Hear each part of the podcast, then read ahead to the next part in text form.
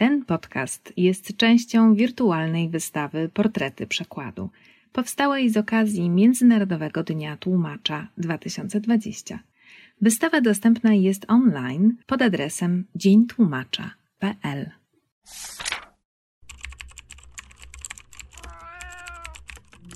Na przykład podcast Stowarzyszenia Tłumaczy Literatury.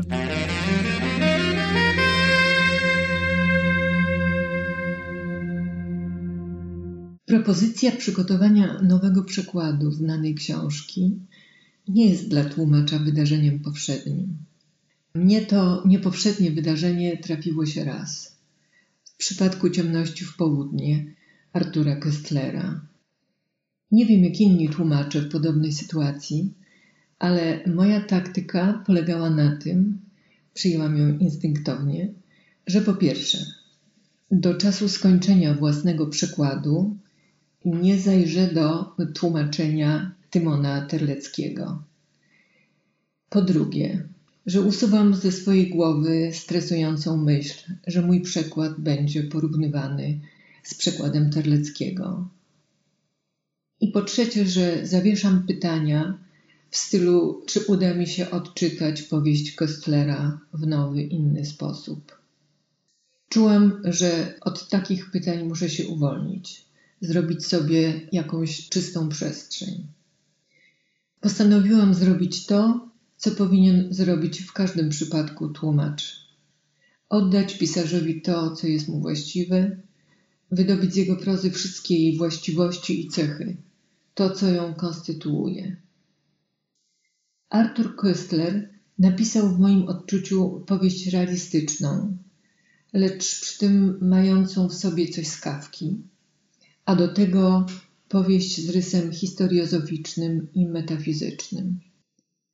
Do stworzenia takiej powieści potrzebował różnych języków. Mamy więc język realistycznego opisu, język konkretny, precyzyjny, rzeczowy, męski, pozbawiony czułostkowości. Mamy język rozważań historiozoficznych, filozoficznych, pełen pojęć abstrakcyjnych i retorycznych meandrów. Te języki różnią się temperaturą, niosą w sobie zupełnie inne emocje. Mam nadzieję, że to w moim przykładzie jest wyczuwalne. I jest jeszcze w tej powieści jeden język. Köstler oddaje mu sporo miejsca. To język tamtego reżimu, język władzy komunistycznej, funkcjonariuszy partyjnych, język prokuratora. Ten polityczny żargon, nasycony jemu tylko właściwymi pojęciami, wyrażeniami i retoryką, odszedł wprawdzie do językowego lamusa razem ze słusznie minionymi czasami, ale jest bezbłędnie rozpoznawalny i brzmi jeszcze w uszach starszej generacji. W tym wypadku szło mi o to, żeby nie osłabić groteskowości, jaką wywołują dywagacje i tyrady wygłaszane tym językiem. Język ten ma bowiem moc natychmiastowego przenoszenia czytelnika w atmosferę i mentalność czasów, w jakich funkcjonował. Co dziś w ciemności w południe wydaje mi się najbardziej sugestywne, najbardziej przemawiające do wyobraźni co zachowało siłę wyrazu, nie zblakło. W moim odczuciu są to te partie książki, w których do głosu dochodzi Köstler realista i Köstler psycholog. Pisarz jest mistrzem w obserwacji rzeczywistości i w operowaniu szczegółem. W oszczędnych słowach potrafi celnie wydobyć to, co najistotniejsze dla danego obrazu dla oddania atmosfery chwili czy miejsca. Jest też przenikliwym, subtelnym psychologiem, zarówno wtedy, kiedy opisuje sytuacje i wydarzenia, jak i wtedy, kiedy tworzy portrety psychologiczne swoich postaci. Psychologiczna analiza Rubaszowa, głównego bohatera powieści, pokazanie przemiany tego człowieka nie ma w moim odczuciu, wielu równych sobie portretów psychologicznych w literaturze XX wieku. Posłuchajmy fragmentu powieści. Rubaszow usłyszał na korytarzu kroki wielu mężczyzn, zbliżające się w jednakowym rytmie.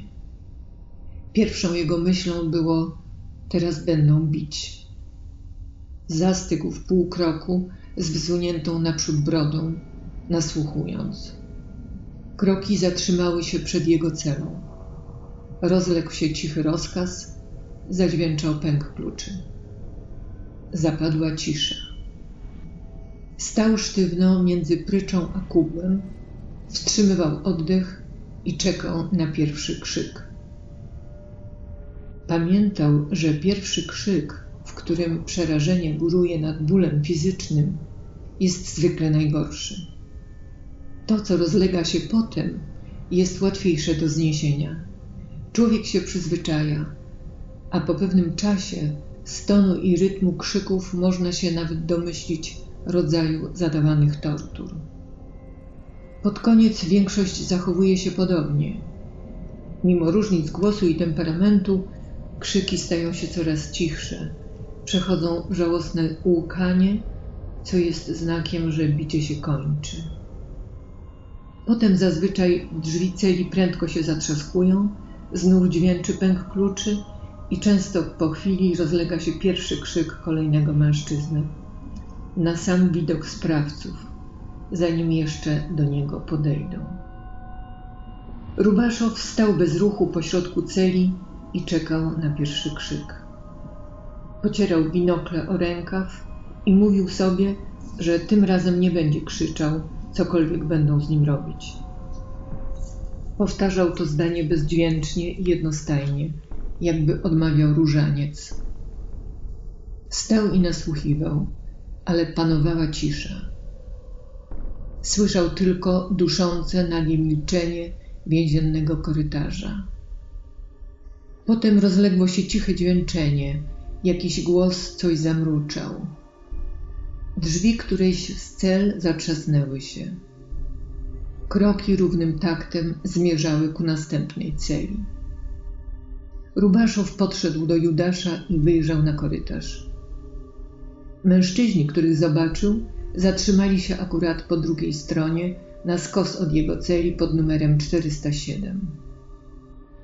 Była to procesja obsługi więziennej ze śniadaniem. Składała się ze starego dozorcy, dwóch pomocników, którzy ciągnęli kać z wodnistą herbatą i trzeciego z koszem, w którym były pajdy czarnego chleba oraz dwóch mężczyzn w mundurach z pistoletami przytroczonymi do pasa. A więc tym razem nie chodziło o bicie. Roznoszono śniadanie. Chleb odbierał właśnie numer 407. Rubaszow go nie widział. Tamten stał zapewne w przepisowej postawie w swojej celi, o krok za drzwiami. Rubaszow dojrzał tylko jego przedramiona i dłonie. Przedramiona były nagie i bardzo chude. Wysunęły się z drzwi na korytarz jak dwie równoległe laski. Wnętrza dłoni niewidocznego numeru 407 zwrócone były do góry i tworzyły rodzaj misy. Kiedy dłonie odebrały chleb, zamknęły się i wycofały do celi. Drzwi się zatrzasnęły. Rubaszow oderwał się od Judasza i znów zaczął chodzić od drzwi do okna. Przestał wycierać szkła binokli o rękaw, założył je i odetchnął głęboko, z ulgą. Zaczął pogwizdywać w oczekiwaniu na śniadanie. Przeszkadzało mu tylko jedno niepokojące uczucie. Tamte chude ręce i dłonie tworzące misę coś mu przypominały. Sporo już mówiłam o zróżnicowaniu języka w ciemności w południe. Na koniec jeszcze dorzucę ostatnią uwagę. Język stał się też punktem wyjścia dla jednego z najważniejszych spostrzeżeń pisarza, jakie zawarł w swojej książce, że mianowicie reżim, w którym żył Rubaszow i któremu służył, sprawił, że ludzie odzwyczaili się od używania zaimka pierwszej osoby liczby pojedynczej ja. Ja wyparowało z zasobu słów. Stało się fikcją gramatyczną.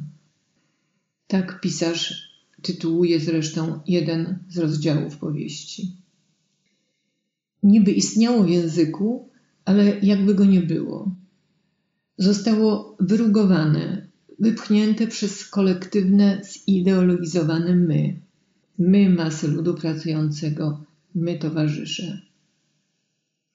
Ta sytuacja w języku odbiła się brzemiennymi konsekwencjami w życiu społecznym i w ludzkiej mentalności. Utratą poczucia, że mówi się, myśli i dokonuje się wyborów we własnym imieniu, a także, że odpowiedzialność za swoje czyny ponosi się osobiście.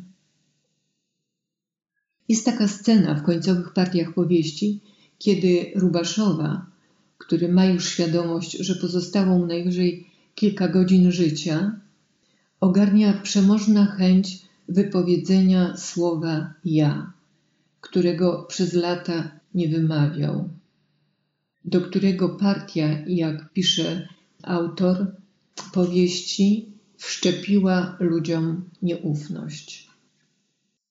I mimo, że Rubaszow jest w celi sam, obawia się, że ktoś mógłby go zobaczyć, więc rozgląda się trwożliwie, czy rzeczywiście nikt go nie widzi i wystukuje to słowo szyfrem więziennym w ścianę dzielącą jego celę od celi sąsiedniej, chwilowo niezajętej. Ta scena wydaje mi się wiele mówiąca. Rubaszow, wystukując ja, przywraca sobie symbolicznie w ostatnich chwilach swego życia podmiotowość, godność pojedynczego człowieka, a niechęć wobec ja pojedynczego człowieka. To skłonność nie tylko dyktatur minionych, ale także tych, które i dzisiaj dobrze się mają w różnych miejscach na świecie i które niestety nadal kiełkują. W tym sensie powieść Köstlera zachowuje ciągle swoją aktualność. Wysłuchali Państwo na przykład podcastu Stowarzyszenia Tłumaczy Literatury.